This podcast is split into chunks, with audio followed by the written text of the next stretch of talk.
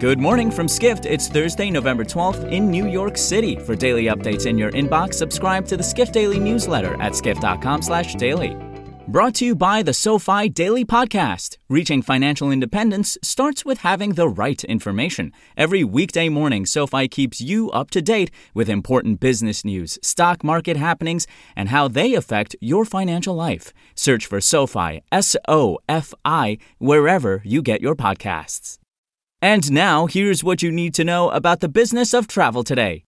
JetBlue plans to offer short term rentals with the help of a partner not named yet, possibly by the end of the year, writes executive editor Dennis Schaal. The airline plans on offering the accommodations under its own brand and would handle the customer service in house instead of leaving that to the partner. Andres Barry, president of JetBlue Travel Products, a subsidiary of the airline, detailed the plans this week at a Morgan Stanley conference for the carrier to expand beyond its current non air portfolio of JetBlue vacations, travel insurance, car rentals, ride sharing, and cruises, and into short term rentals. Barry said the pandemic slowed JetBlue's plans after announcing at its 2018 Investor Day that the airline's incremental operating income from products beyond flights could be 100 million million in 2022. Unlike most airlines that offer hotels and other non air products, Barry said JetBlue would carefully curate the short term rentals it offers, leveraging its own customer data and meeting JetBlue standards.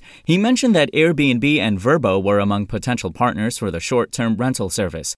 Next, the U.S. travel recovery was brought to a halt in October. According to Skift Research's latest U.S. travel tracker survey, 38% of Americans traveled in October, marking the smallest month over month increase since reaching the low point in April. Skift Research Director Haixia Wang writes that air travel is still dismal. Of all the personal trips taken in October, only 6% involved flying, down further from 6% in September. However, there is some positive sign for the hotel sector. For the first time since the start of the pandemic in March, share of hotel stays went up significantly. Of all the personal travel taken in October, 56% had hotel stays, a considerable increase from 48% in September. This is only 4 percentage points lower than January and February prior to the pandemic. Finally, Rappi, a Latin American super app, has entered the online travel market after signing a strategic partnership with a technology platform.